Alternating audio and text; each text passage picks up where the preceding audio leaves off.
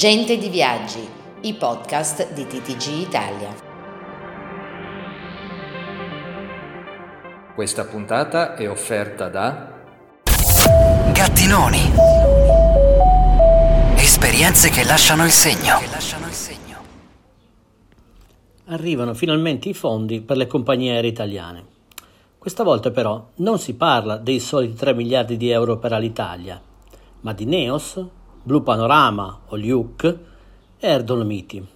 Il presidente di Blue Panorama e Uvet, Luca Patanè, ha infatti spiegato a TTG Italia che sono in arrivo 130 milioni di euro a fondo perduto per le tre compagnie aeree.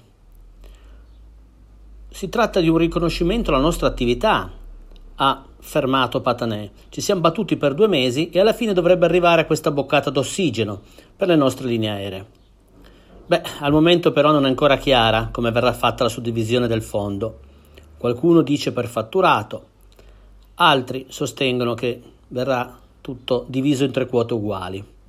Beh, comunque, aggiunge Patanè, siamo soddisfatti, ma per cantare vittoria dobbiamo attendere ancora il decreto attuativo.